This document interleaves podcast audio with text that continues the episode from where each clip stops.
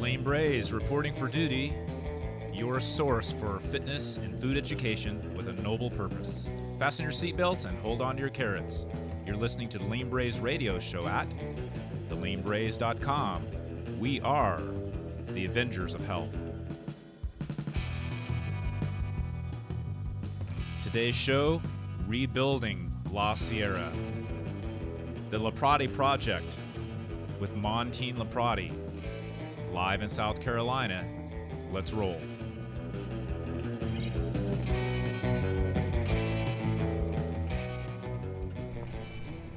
This is Ron Jones, and I'm here in South Carolina with Montine LeProtti, and she was the daughter of the legendary coach and physical educator, fitness expert Stan LeProtti. So thanks for being on the Lean Bray show today, and uh, all your time going through your father's archives this weekend. It's been my pleasure. It's been mine too. And I'd like to open with a question. Okay. Who is your dad? Who is my dad? He was an amazing man. Uh huh. He was an educator. He was a father, Mm-hmm. A disciplinarian. Yeah, yeah. Um, but he was he was and I sound like my dad now because this is what my dad did. Uh, uh. so anyway, um, he um, he was just a, he was a good man who had a passion for people. He wanted to see people healthy. He wanted to see people in America healthy. He had a passion for football. He coached football forever, Mm-hmm. um, and he just had a love of teaching physical fitness, teaching and, tra- and training, um, even from even young age. Mm-hmm. He um, always wanted to um, help humanity and help man, Mm-hmm. you know, and and help people. And so um, he was an incredible mentor. Not always kind Mm-hmm. and very rough around the edges, He's a little gruff. very gruff, Uh-huh. and um, the fruit doesn't fall far from the tree. Yeah. which I don't. Um, I must say, I don't um, take it as a bad thing because that this is who I have. I'm. People tell me I'm a little Coach LeProtti, yeah. and I don't take offense to that because my dad was um, an incredible man.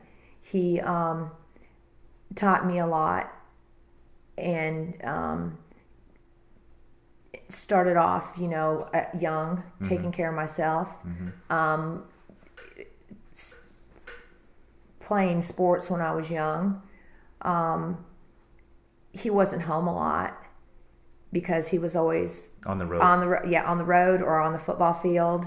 And um, and we got it. We knew what he was doing. And um, it was his passion and and what drove him. And so um, who was who was my dad? Who was coach LeProtti Yeah, I asked you who your dad was because when we started, um, I was, you know, Coach LeProtti, Stan LeProtti, this icon, and, and you you stopped me a couple of times and said he was just my dad. I know He was. to, you guys, he's this legendary fitness coach personality, but he was he's my dad, so that's why I wanted to start with. Yeah, because you know, when ever since you came, um, I've had all this, all this, as you say, treasures. right. You know, stock housed here. Yeah, and they're things that I've grown up with and looked at all the time. And it was just my dad, you know. And then when I found you on the internet, mm-hmm. because I do Google my dad sometimes just to see, you know, mm-hmm. what's what's out there and what's on, what's new. And I saw your site, and I was so impressed by it because you had video of the La Sierra program right. and everything that you talked about and and your passion and what you want to do and what you're doing now i said i gotta call this guy you know, I, I got to make a phone call. And since I scroll down the bottom of the, um, you know, the page, mm-hmm. thank God there's a number there. and I wrote that number down real quick. Yeah. And I said, I'm calling this wrong guy. That was a pretty exciting day when I got your message because we've been looking uh, around on Stan LeProtti for a couple of years. There's not there's not a lot of real good formal information out there on mm-hmm. him. So it blows my mind because get back getting back to it. Yeah, he was just my dad. Right. And I knew that he was big, but he was still my dad. Mm-hmm. And so growing up in this and traveling with him right and being with him and seeing him in front of hundreds and thousands of people doing clinics for the president's council and those kind of things and, and meeting the people that I met, I've just met incredible, oh, right. like Jack LaLanne, yeah. and uh-huh, uh-huh. you know, and um, just all kinds of people. Vince Lombardi Vince was Lombardi, one of his friends. Stan Musial. Yes, yeah. Stan. Stan Musial. Stan Musial. When my dad um, passed, he called me Wow. Really? And yeah, he did. He called me. And but he was still friends of your dad, yeah, yeah. And they were just people and they were just my dad. Right. So when you come and I have all this stuff out and I never really sorted through it all yeah. and read, took the time to read, mm-hmm. you know, in depth, and then you get it and you start explaining to me just how iconic my father was mm-hmm. and what he did at the age that I am now, I'm really able to, you know, wrap my head around it mm-hmm. and go, wow, he wasn't just my dad. he really was. Right. A huge innovator yeah. in the world mm-hmm. of fitness. So let's, um, I'll run a little timeline down for people because a lot of the people that are going to listen to this show have been following our work on La Sierra the last couple years, mm-hmm. and they're starting like this La LeProtti guy was huge, right? Mm-hmm. But there's some people listening that don't know who he was. So Stan La LeProtti was a he was a legendary physical education teacher at La Sierra High School in Carmichael, California. He helped open that school in 1956, and then um, he was also a football coach there. They had a number of championship football teams and then in 1962, he stepped down as a head football coach to, to dedicate full time to physical education. What was interesting about La Sierra is they, they truly believed that the physical education led to all the championship sport teams. And a lot of times today, the physical education is thrown aside and we just do the sport.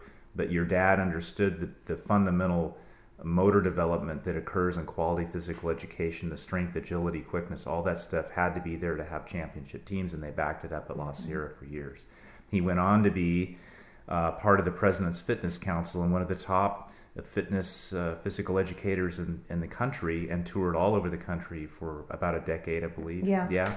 And then he uh, was at University of Washington a while, and then he ended up his career here at University of South Carolina, where we're at uh, in the neighborhood today and he did a lot of work, which I didn't know until I talked to you personally a couple months ago.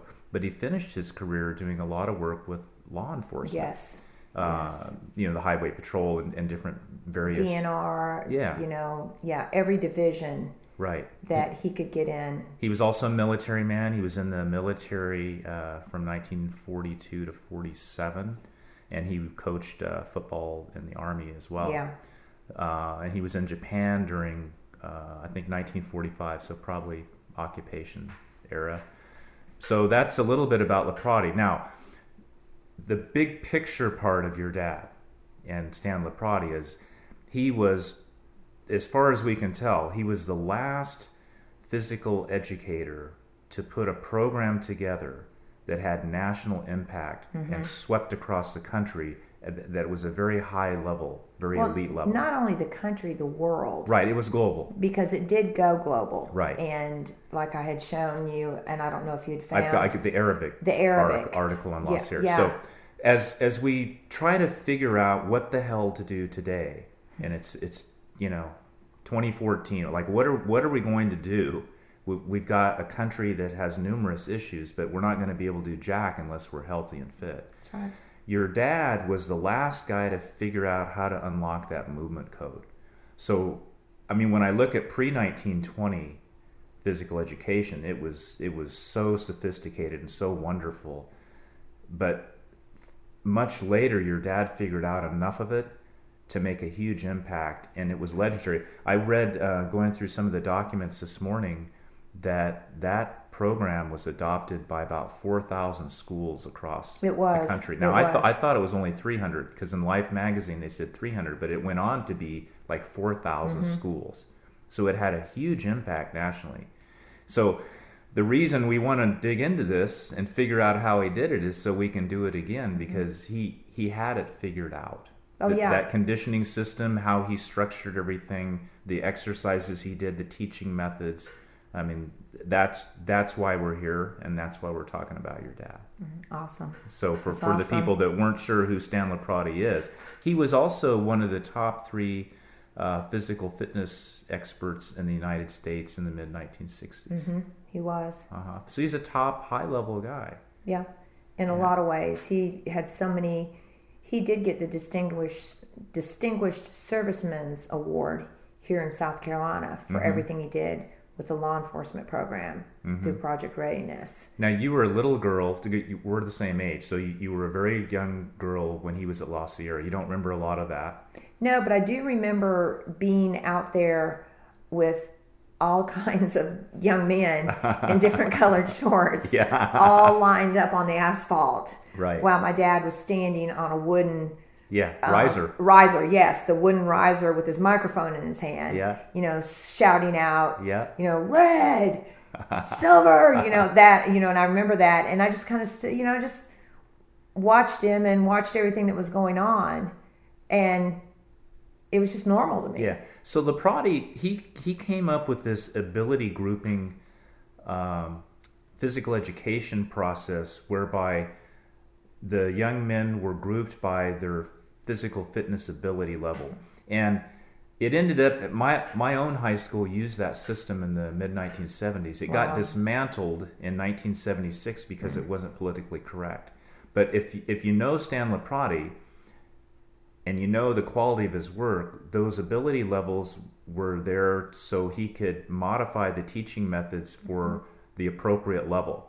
And so it wasn't okay. You're at the low level of fitness, so we're going to make fun of you and make you run laps because that's kind of what happened at my high school. Yeah, that's no, not that's not that's not how your dad set it up. no. It was okay. This kid can't do all these things, so we're going to take extra time and we're going to we're going to work with them at an appropriate level. And then we have this level, this level, that, and so you could go all the way the Navy SEAL Mm-hmm. level, basically, if you wanted to. Yeah, his goal was to take the person or people who started off at square one Right.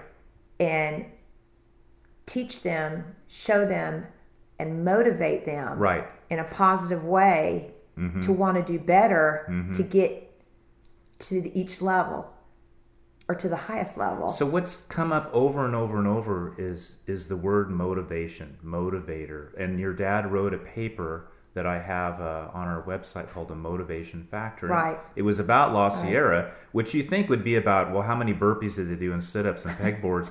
but he wrote a lot about the the mental part of it. It is. What motivates a young man to excel? And not just in PE, because if you read into Stan LeProtti, this was about becoming a better citizen. Mm-hmm. It wasn't just about being a football player or passing a test. It was about something much larger than that.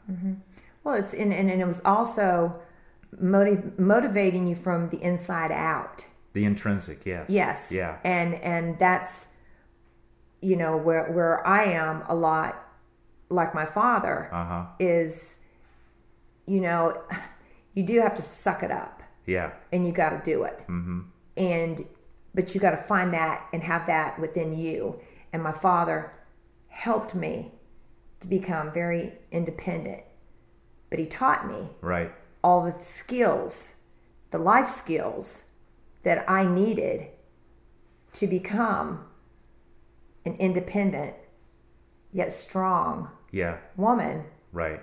growing up, going to college, playing tennis, playing sports, becoming a PE teacher, doing all the things mm-hmm. I learned. I learned it from not only watching my father, but listening to him. Mm-hmm. And and and you know, my father was an incredible motivator. Right. And just by actions. Yeah. You know, he didn't have to use a lot of words.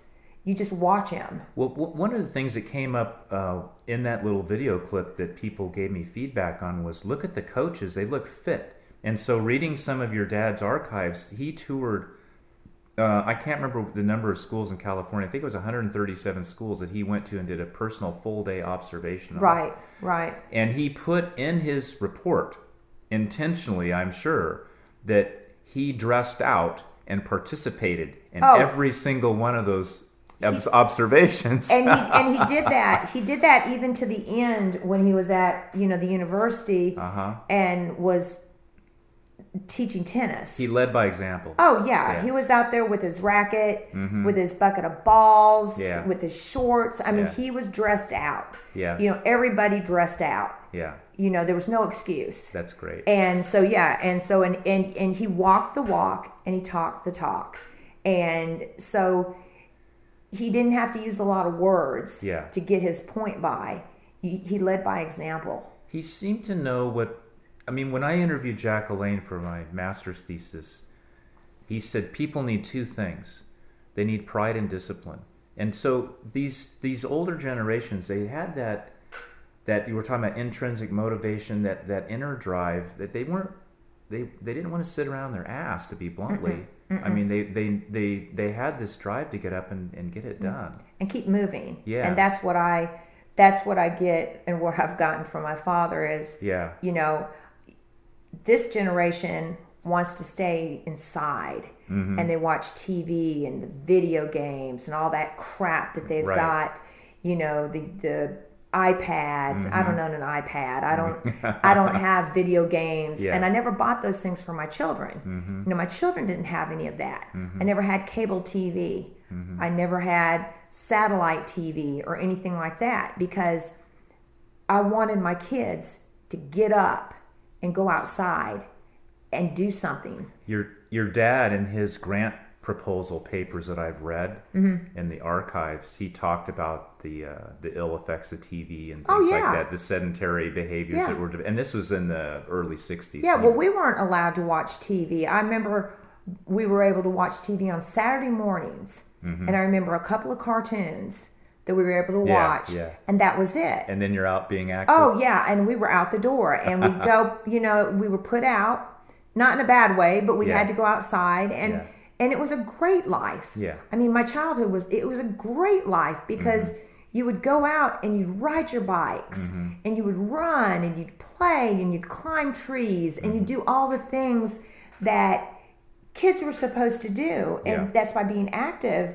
Nowadays, yeah, there's kids don't even own bikes right. they don't they, they have electric bikes Mm-hmm. or motorcycles or scooters and stuff like that but they don't know how to ride a bike they don't know how to go out and play you know tetherball. My god i was a tetherball champion when i was young. Yeah. you know they don't even know what a tetherball is. They, they the, the lack of physical education, which uh, this is something going over all this stuff last night in the hotel, which was a, a pretty intense experience for. i know it was. I know it was. I know and it was Yeah. it was intense for me because it just took me back yeah, seeing you go through my father's things yeah, it really i really captured the essence of what my dad really mm-hmm. was passionate about. And i think that has a lot to do with age and maturity and and mm-hmm. all that but just to see you almost in tears mm-hmm. looking at things i'm like you know wow. And it took me back. And so i went i did go back on a little emotional journey yeah. of my father and growing up and remembering things that I didn't really think that much about, but I recaptured them last night. Mm-hmm. And I'm like, wow, you know, there was always a teaching tool behind everything we did together. Mm-hmm. Whether it was if it was verbal or or we just went out and did it. Mm-hmm. He was always keeping me active yeah. All the way into my teenage years. We were always active and doing things. and leading by example. Yes. So I, there were a couple things I found last night that were very um, ironic to me. I found a an article in a Pace magazine. I'm not sure what Pace was, but it was probably some physical I'm sure, activity yeah. uh, circulation, and it was talking about California, and it referenced your dad in La Sierra, and it said that California was 25 to 50 years of ahead of the curve in physical education, and and that La Sierra High School was the bell ringer. Oh yeah. Two years later, your dad had saved another article where the California legislation was considering dropping PE as a requirement. And I'm thinking, you know, what happened? And you know, get two years prior, mm-hmm. We're talking about La Sierra basically being the best PE program in the country, if not the world. Mm-hmm. And then two years later, we're talking about getting rid of PE as a mm-hmm. requirement. Mm-hmm. I mean, and then I, my heart bled for your dad Oh yeah. because I don't know how he handled that, but probably not well. No, you know? he probably didn't handle it well at all. And I can't and- even imagine a person like him seeing that develop. I mean, we've well, grown up I- with that. Yeah, but I know that he fought like hell. yeah, because when um, um, section um, oh what is it called Title Nine. man when title Nine hit he almost had i mean Yeah, he it was incredible because i was in high school Mm-hmm.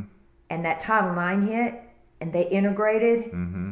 the pe oh man so for him, that was an issue because of the quality. huge He, because he knew he couldn't teach properly at that point because the, Well, his too, many, issue- too many distractions. No, his issue was that he didn't feel like females and males Mm-hmm.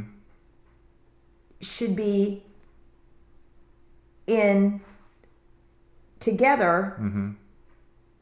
in PE at the same level. I mean, I'm going to tell you, he was hardcore. Mm-hmm. Yeah, yeah. And he didn't believe that females Mm-hmm. could be as good Mm-hmm. as males. And that's bullshit. Beep. and I proved him wrong. And, and, and that's when my drive came in Yeah, yeah, to prove him wrong in every way possible. yeah, Because I could do everything a guy could do except stand up and piss. yeah.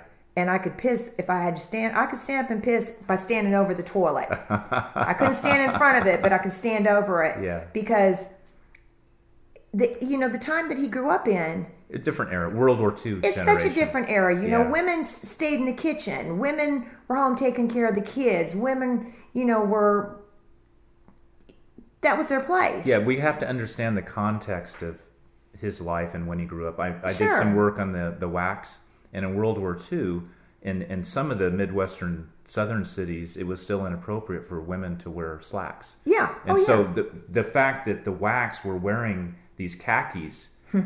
was actually controversial in, in some parts of the country. So Mm-hmm. let's just keep it in context. It's by today's standards, we might look at that and say he was this or that, but you know, in that era, that was just But the you way know, it was. but no, but I respected that. Uh-huh. You know, still, st- still to this day, you know, women are, you know, going in every. How can I say this? They're they're they're getting into every sport, Right. but there's one sport where no woman should be, is in on the football field. And you know football pretty well. Just the whole yeah i know Yeah. football well and i don't care if she can play the game just as good as any man Mm-hmm. she's females should not be on the football field Yeah. that's just that's a that's a man sport Yeah. and that's that's the sport that that you know i see these women you know trying out for these football teams and god it just gripes me Yeah. it just gripes me because like my dad you know i think they're just they're crossing the line Yeah. they yeah. really are crossing the line Yeah. and they need to kind of know their place Right. and right. the football field's not where they need to be so you know, it was hard for my dad when Mm-hmm. you know they um, integrated Yeah. and and that kind of thing because he you know was just around men Right. and young boys all his life Yeah. and he didn't have to teach girls He didn't have those skills. I mean, it, having well coached. he had the skills but you know i'm gonna be this is it Yeah. you know girls are whiners. Yeah. You know, they whine and they complain. And, Yeah. and being a, an, a retired coach, you know, Yeah. they whine and they complain and they make all these excuses and, you know, and all this, you know, I don't feel like doing that. I can't, can't, can't. Can't never was a word in my vocabulary. And you taught PE and coached for 25 years. right? Yeah. Yeah, yeah. And and the thing is, is that you can't really, you can't. Mm-hmm. You know, can't was never a word Mm-hmm. that was in that my dad. You can do anything you want to do, yeah, I saw a, You know. he saved a Lombardi quote, and it was kind of to that effect. but that, yeah, but that that's the thing. You can do whatever you want to do. Yeah. You know, you have to do it, and and and and so my father gave me the drive through his example that you can do whatever you want to do, but unfortunately, these women mm-hmm. And when when I was growing up in you know PE in high school, you know, they didn't want to do PE. Mm-hmm. They didn't want to get sweaty. Right. They didn't want to get hot. You know, and we got to take showers mm-hmm. after we Right. had gym. They didn't want to take a shower. Yeah. They didn't want, you know, all the all, a bunch of excuses, you know, going on and on. So, you know, I didn't like listening to it. Yeah. So I can imagine my father Yeah. wanting to sit and listen to that crap. and you know, and I'm glad that he was not in the public schools mm-hmm. at the time that this happened. He was at the university. Mm-hmm. And that was bad enough. Right. But at least he was on the tennis court. Right. He wasn't in the actual gym with these women, Yeah. you know, As going, as they came in and oh God, figure as it they out. came in and my dad would say, you know, 10 laps. Yeah. And they go, 10 laps, you know, and he wouldn't have taken it well. well, he didn't take it well. Right. Right. So, So, um, to kind of wrap that up, and then I want to get into the law enforcement part at the end here because I've had a lot of people ask me about that. yeah.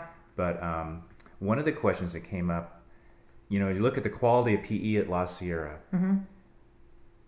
What did it do for people the rest of their lives? Do you do you have any idea how much of that retained? Did it did it did it really set their life in a different direction? Was It that did. was It- that something monumental for them? It did because I got on Google one time and I came across a couple of guys Uh huh. that were students of his Uh-huh. at La Sierra. Okay. And they still were very fit.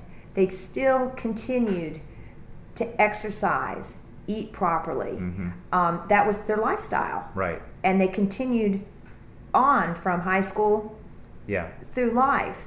And they're up in their Yeah. 60s, 70s, But it's stuck. and, and they still do it. Good. They're still working out. And They're I thi- still I- do, doing all that, you know. Yeah, I think we'll find some more of them now that we're we're gonna get into some of Oh, this yeah. and release it, and Oh, we'll, yeah. we'll be, be able to talk to some Yeah. of them.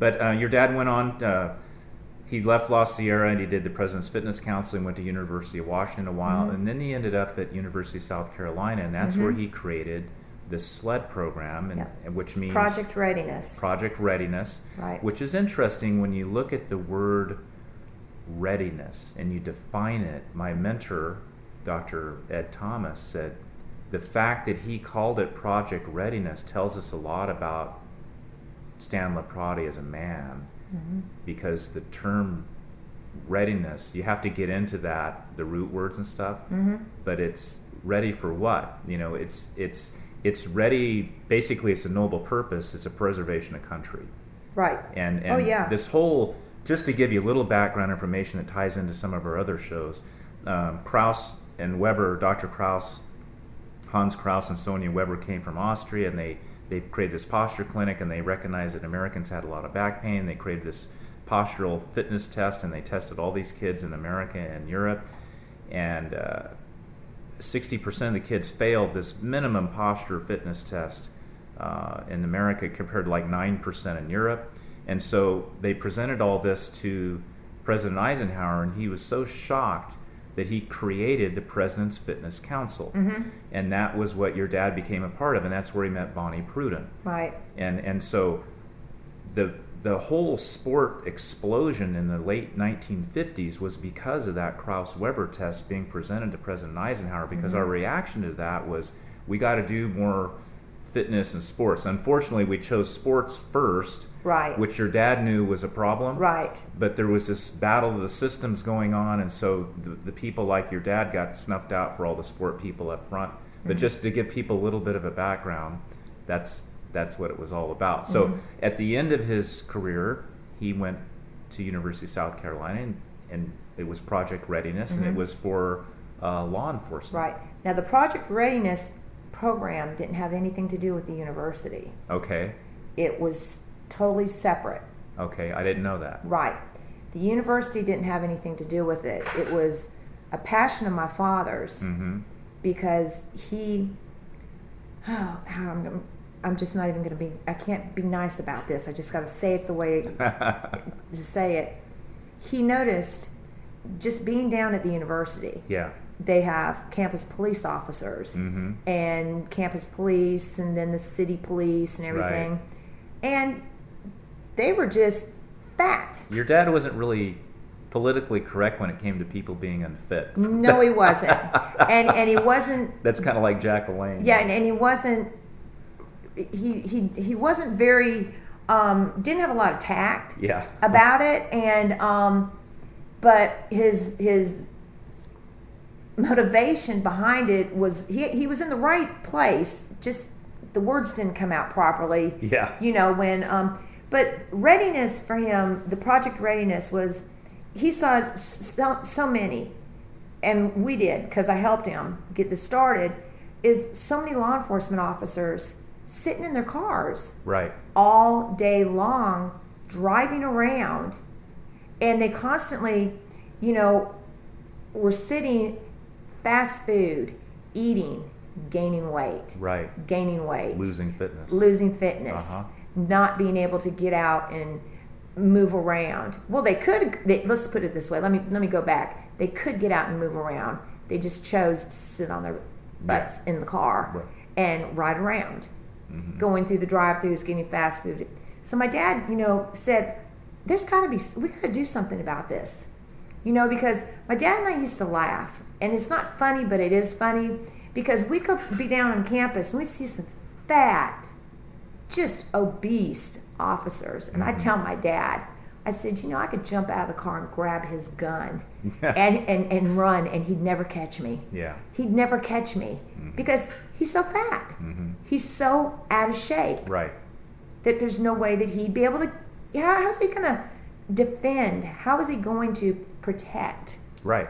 when he's so out of shape and he really can't take care of and defend himself? So your dad just he happened to be here and he saw a need and he created this He out created of nothing. this. Yeah, he did. And so um, this wasn't just a program then to get them ready for the academy. This is a program to keep them fit after they were full time. yeah. Oh, he had guys that came through that had been with law enforcement, highway patrol, um, the wildlife that had been there for years. Oh, see, I didn't understand that. Yeah, for years. Because what he did is he started this program up, got grants. Uh huh. Everything was done through volunteers, from the doctors to some of the professors, like Dr. Spurgeon, some of the you know professors that he worked with at the university. Yeah. Um, and every dime of it was grant uh, money that my dad got through writing grants and got grants. And so um, when he started this, we started inviting SLED, you know, and he'd go down and make a proposal to And and what, what does sled mean again? SLED, um, South Carolina um, law enforcement.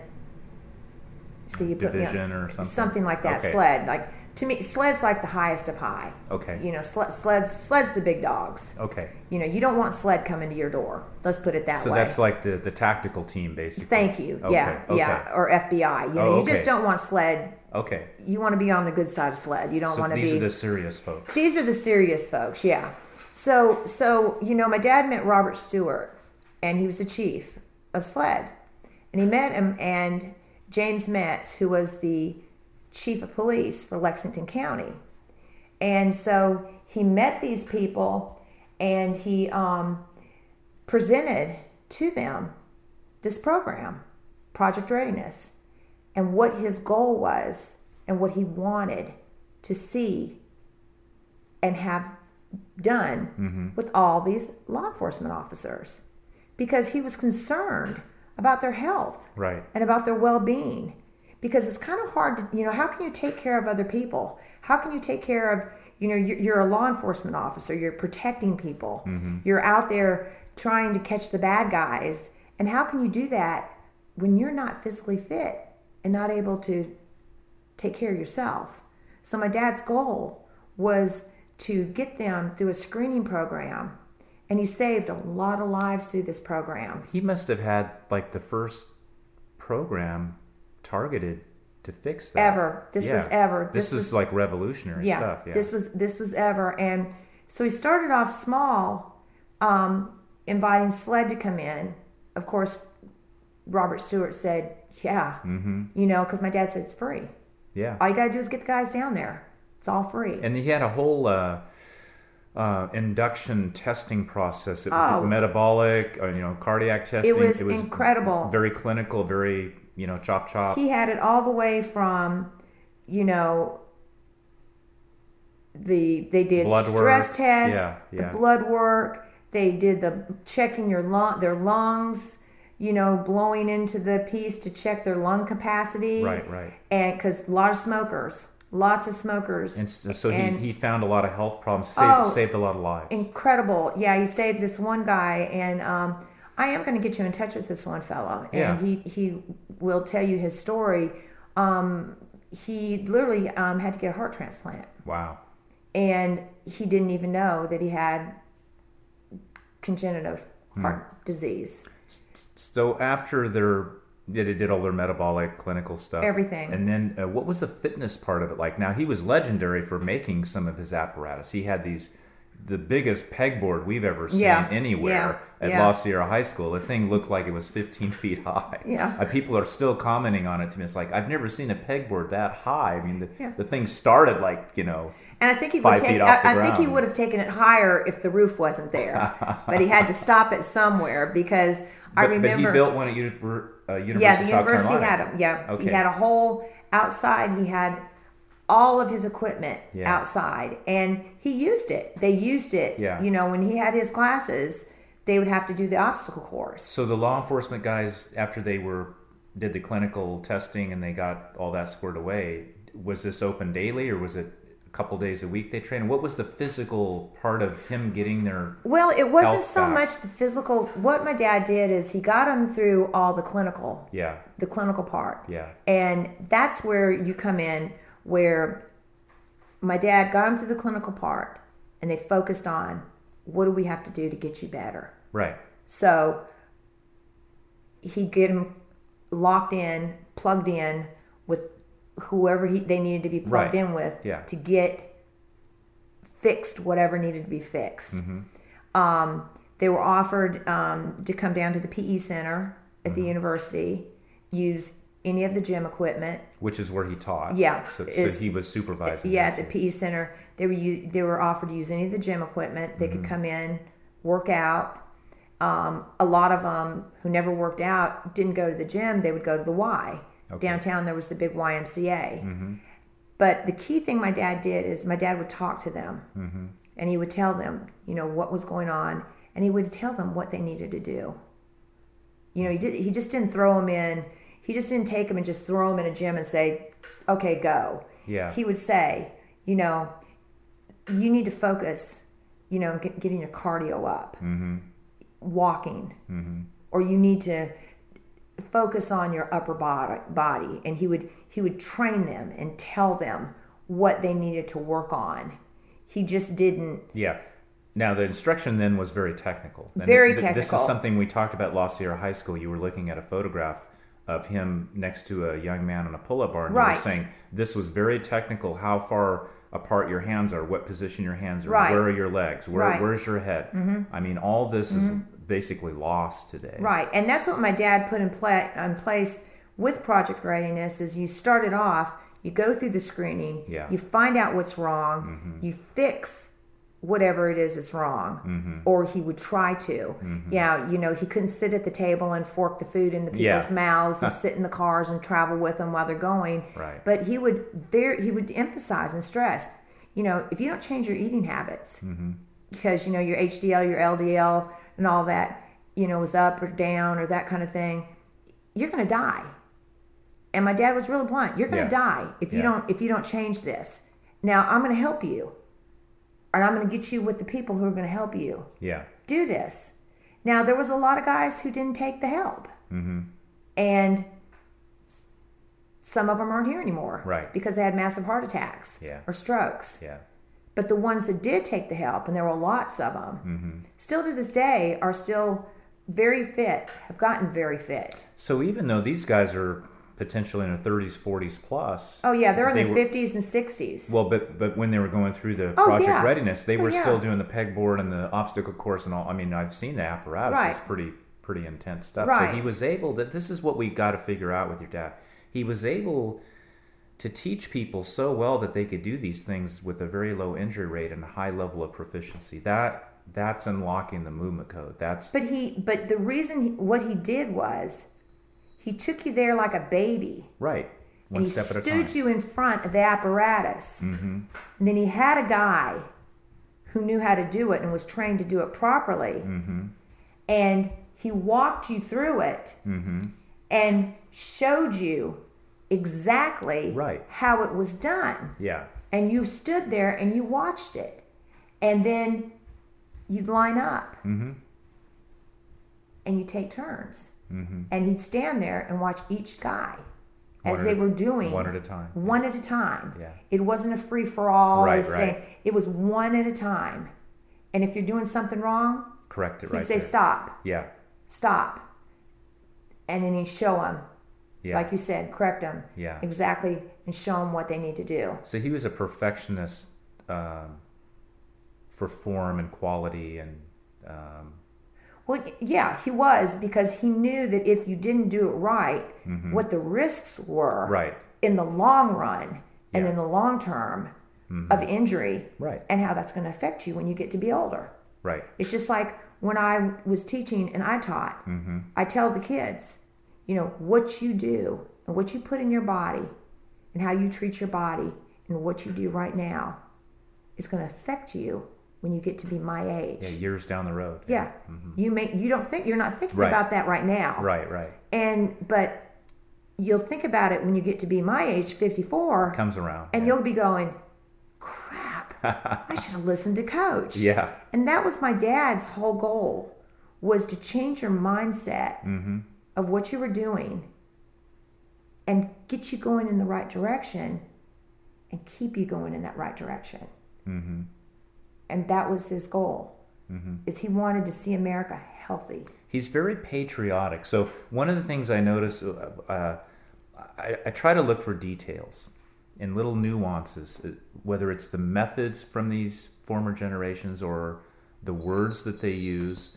Um, but in his apparatus book, because he sold some of this equipment for a while himself, Yeah. the design was interesting, and I, I talked to a little bit last night about that with some folks.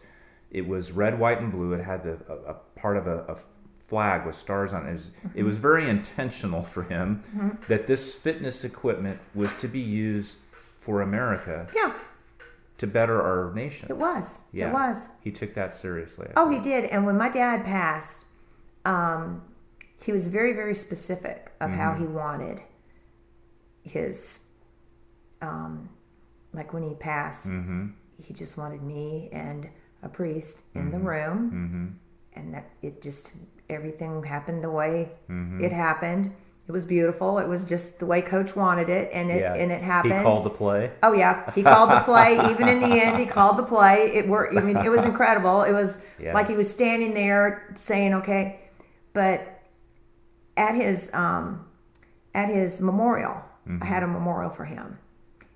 He didn't really want a memorial, but I felt like there needed to be a memorial because there were a lot of people that wanted To say something, maybe, yeah. Yes, Yeah. and they wanted to pay their respects. Right, right. And that kind of thing. And the song that was sung at his memorial that he wanted sung was God Bless America. Really? So I had beautiful, beautiful singer Uh huh. come in from from church and he That's like a John Wayne thing, you know? yes, Yeah. and he stood up in the rafters Uh huh. of this little room at the university that they let us have the memorial at, Yeah. and it was beautiful. And he acapellaed, "God Bless America." Yeah, There's it just gives me chills. There's a story about John Wayne where they asked him what his favorite song was, and he said, "Well, if I if I started singing that, everybody would have to take their hats off." But But the, That- that, that was that generation, right? Because they knew Oh. the reality of not being fit. oh, And this is what caused President Eisenhower to form the President's Fitness Council Mm-hmm. I forgot to reference at the end of my other comments.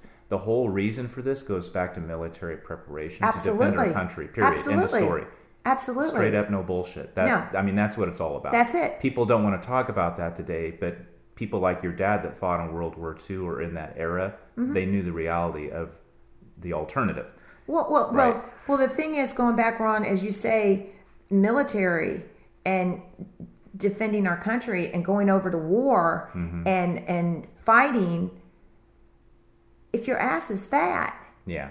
you're not going to be able to hide or run or do anything. Well- you had to be fit. You have to be, you know, physically fit and and capable, health wise. Survival of the fittest. It is. Eisenhower, it is. Eisen- it is. Eisenhower said we lost 20% more troops in World War II compared to World War One, oh, I believe it. but just because of fitness alone. I believe it. and so, you know, we're at that, and this is why your dad's work is so important. And how do we bring it back? Because Right. we need this more than ever. Well, we do right need now. it more than ever because you look at the life, the lifespan now of generations. Mm-hmm. Um, you know, my dad died at 75, 76, but he had cancer. Mm-hmm. But he fought till the very last breath. Mm-hmm. And now we're seeing people live a little longer, but it's the ones that are taking care of themselves. Just like my uncle is going to be 91 in September. And it's because he stays physically fit. Yeah. He eats well. Manages his weight. Yeah. He manages his weight. Yeah. He stays active. He keeps moving. And that is what my dad and what I foresee what you're trying to do is to keep America Mm-hmm. and get America off their butts. well, if not now, when? Yeah. Yeah. Yeah. I mean, uh, the we're at the crossroads, yeah. right? But And- they'll live longer. Yeah. You know, all these fad diets, you know, you see people out here doing all these fad diets, taking all these pills, Mm-hmm. you know, because they want to be thinner. They say they want to be fitter and that kind of thing, but they don't step foot in a gym. Right. They don't go outside and just walk. They don't run. They don't do any kind of physical activity. They're ready to pop pills, Mm-hmm. but they, they, they don't want to take and make the effort. And that's where you come in Mm-hmm. to where you've got to bring that back and motivation back Yeah. to get these people that the pills aren't going to help. It's you, you got to get active. One of our mentors is Jake Monlux, a retired physical therapist in Seattle, Washington. Okay. He's 84, and his he, he talks about motion disease. Yeah. He's a big advocate that what we really need more than healthy eating is we need to get off our butts and start moving, Yeah. and ha- kids need an hour of vigorous Yes. physical education, and and we we just got to get moving. Mm-hmm. Uh, he put up a whole website called it's called Kids Failed Fitness Right. kidsfailedfitness.org. Right. and it's like kind of a startling title for a website but Mm-hmm. he's very upfront and he's he's got all the clinical references about you know the motion disease and and when you're when you have a low metabolic level of fitness and your dad would have understood this Mm-hmm. you're more prone to get all kinds of other things Oh, so he- absolutely. he, his thing was jake was when i interviewed him you've got to get kids metabolically fit enough so they have an immune system That's right. because your immune system crashes and you right. know it's over right That's so um, we've got kids graduating from high school with diabetes we used to be called adult diabetes Yeah, I had a girl that I taught. She um, was diagnosed with type 1 diabetes in the sixth grade. And by the end, well, the beginning of seventh grade, she had a port. One of those ports. She was sticking the port in Mm. Herself. yeah And sad. Mm. Real sad. yeah with type 1 i mean you can't do anything about that but type 2 you're creating Yeah. that on your own Oh, yeah, so- you do. By your eating and your um, physical activity. Mm-hmm. I mean, all that could be alleviated. Cholesterol, high blood pressure, all these problems that these that America is popping pills for. yeah could all just be put away if they just get up and move. Mm-hmm. If they just get up and put forth a little effort and mm-hmm. exercise. Don't walk to the fridge. Right. Walk outside. You know, take a walk outside. Mm-hmm. If you live in a neighborhood, walk around the block. One of the articles that your dad saved, I haven't read it yet. It was like a two-page piece from 1959. It, it said, um, "Just take a stroll," and it was an it was an article about the values of just going for a walk. Yeah. So I haven't read it yet, but Yeah, I'll I'll yeah. scan it and post it up for people. It was kind of funny. Well, we've kind of uh, covered the gamut a little bit about, uh, in a short way, the the life and history of Coach Stan LeProtti from La Sierra High School. That's basically what most people know him from, Mm-hmm. in, in terms of a national presence.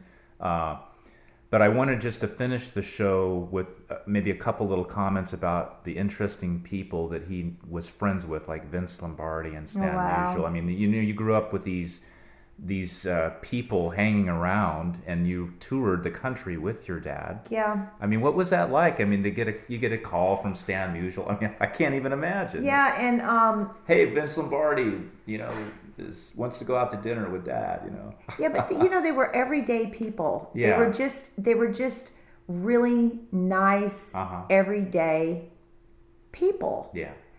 But um, and I never looked at them as you know huge.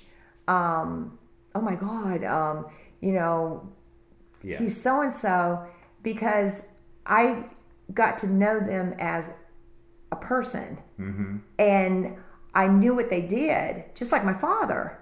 But Jack LaLanne was still yeah. Jack LaLanne. Right. Super nice guy. Yeah. I mean, super nice guy. Yeah, he I used to he I used to laugh about his spandex. Yeah. His tight out. You know, I used to say, "Oh, you got your tights He was on." he was so funny when I interviewed him. I, he's Oh. one of the greatest guys to talk to. and he was just so kind. God, he was so kind and so you know, like very, I. very funny. Oh, that's, that's what I'm saying. I, I Just- set up I set up this interview with his office. Right, I'm in grad school. I got to do this thesis project, and I, I was doing it on uh, motivation and psychology of exercise. Mm-hmm. Interestingly, right. So, I, I called up, and this gentleman answers the phone. I go, "This is Ron Jones, you know, from Cal State Mm-hmm. Northridge. I'm I'm supposed to talk to Mr. LaLanne." And he goes, Well, Mr. LaLanne's not here. and I'm like, Oh, crap, man. And the thing got screwed up. He goes, But this is Jack. and he launched into this 45 minute tirade of answering every question I had before I even a- asked it. He, He was- knew exactly what I needed to did, know. and he was so Passionate, man. he was passionate and he was funny and he was he was like a rabid dog. you know, he just Yeah. and his energy was just Yeah. contagious. You know, Yeah, it, it, it was. It was. It was so contagious and so. Yeah, he was wonderful. He, He, was wonderful. At, at the end, I said, you know, I'm starting my career in physical fitness and physical education and wellness. What, what, what can you tell me? What, what do you recommend as I start my career? And he had one thing to say. He said, "Tell people the truth." Mm-hmm. So that's what led me here Yep. because I want the truth. Yep. And you know, that's the way I am. My dad was never a sugarcoater. Yeah. And I've never been a sugarcoater. And my kids will tell you, you know, I'm very rough around the edges. I'm a loving mother and I was a loving coach. I loved my kids. But, Mm-hmm. you know, if I saw you, you weren't performing, you weren't doing anything, you know, and you're not doing what you're supposed to do, Yeah. you know, I'm like, especially like with the guys, I'm like, girls, come on, come on, ladies, you know, let's get, let's get going. And they'd look at me and I'm like, hey, you're acting like a girl. So yesterday I show up and uh, I shook Montine's hand, and within 15 seconds she chewed my ass out because my my grip wasn't strong. Yeah, enough. you shook my hand like you were a girl. I mean, you did. You shook my hand like I was 90 years old. Welcome to the LeProtti and I'm like, right? geez, you know, that's the thing my dad, you know, taught me how Yeah. to shake. You shake, you grip a hand, Yeah. you shake a hand. Yeah. And well, I'll think next time I shake a woman's hand. I hope Well, don't prepare. break their hand. No, no, no. But that's that's how I, you know, that's Yeah. that's how I was. God, that was my father, And that's that's who you are. and I miss him. And and, Yeah. and thank you for thank you for taking me back Mm-hmm. on a journey that I can't say I forgot about, Yeah. but just never really appreciated Mm-hmm. because I was so young. Right. I was just a young kid. Yeah. And I didn't take it for granted, but I, it was just life. Well, thanks for And sharing the archives with us. And uh, oh, I'm just tickled pink. and I think I am. um, put your seatbelt on because it's going to be an interesting ride. And get ready because I'm going to keep digging. Okay. And I can't tell you how much more stuff is probably here in this house. All right. And when I get it, you'll get it. All right. Well, thanks and welcome to Lean Berets. Thank you, Ron. We're Avengers of Health, and so is your dad. Thank you. All right. You've been listening to the Lean Berets radio show at theleanberets.com. Until next time, keep moving for a noble purpose. Get motivated. No excuses.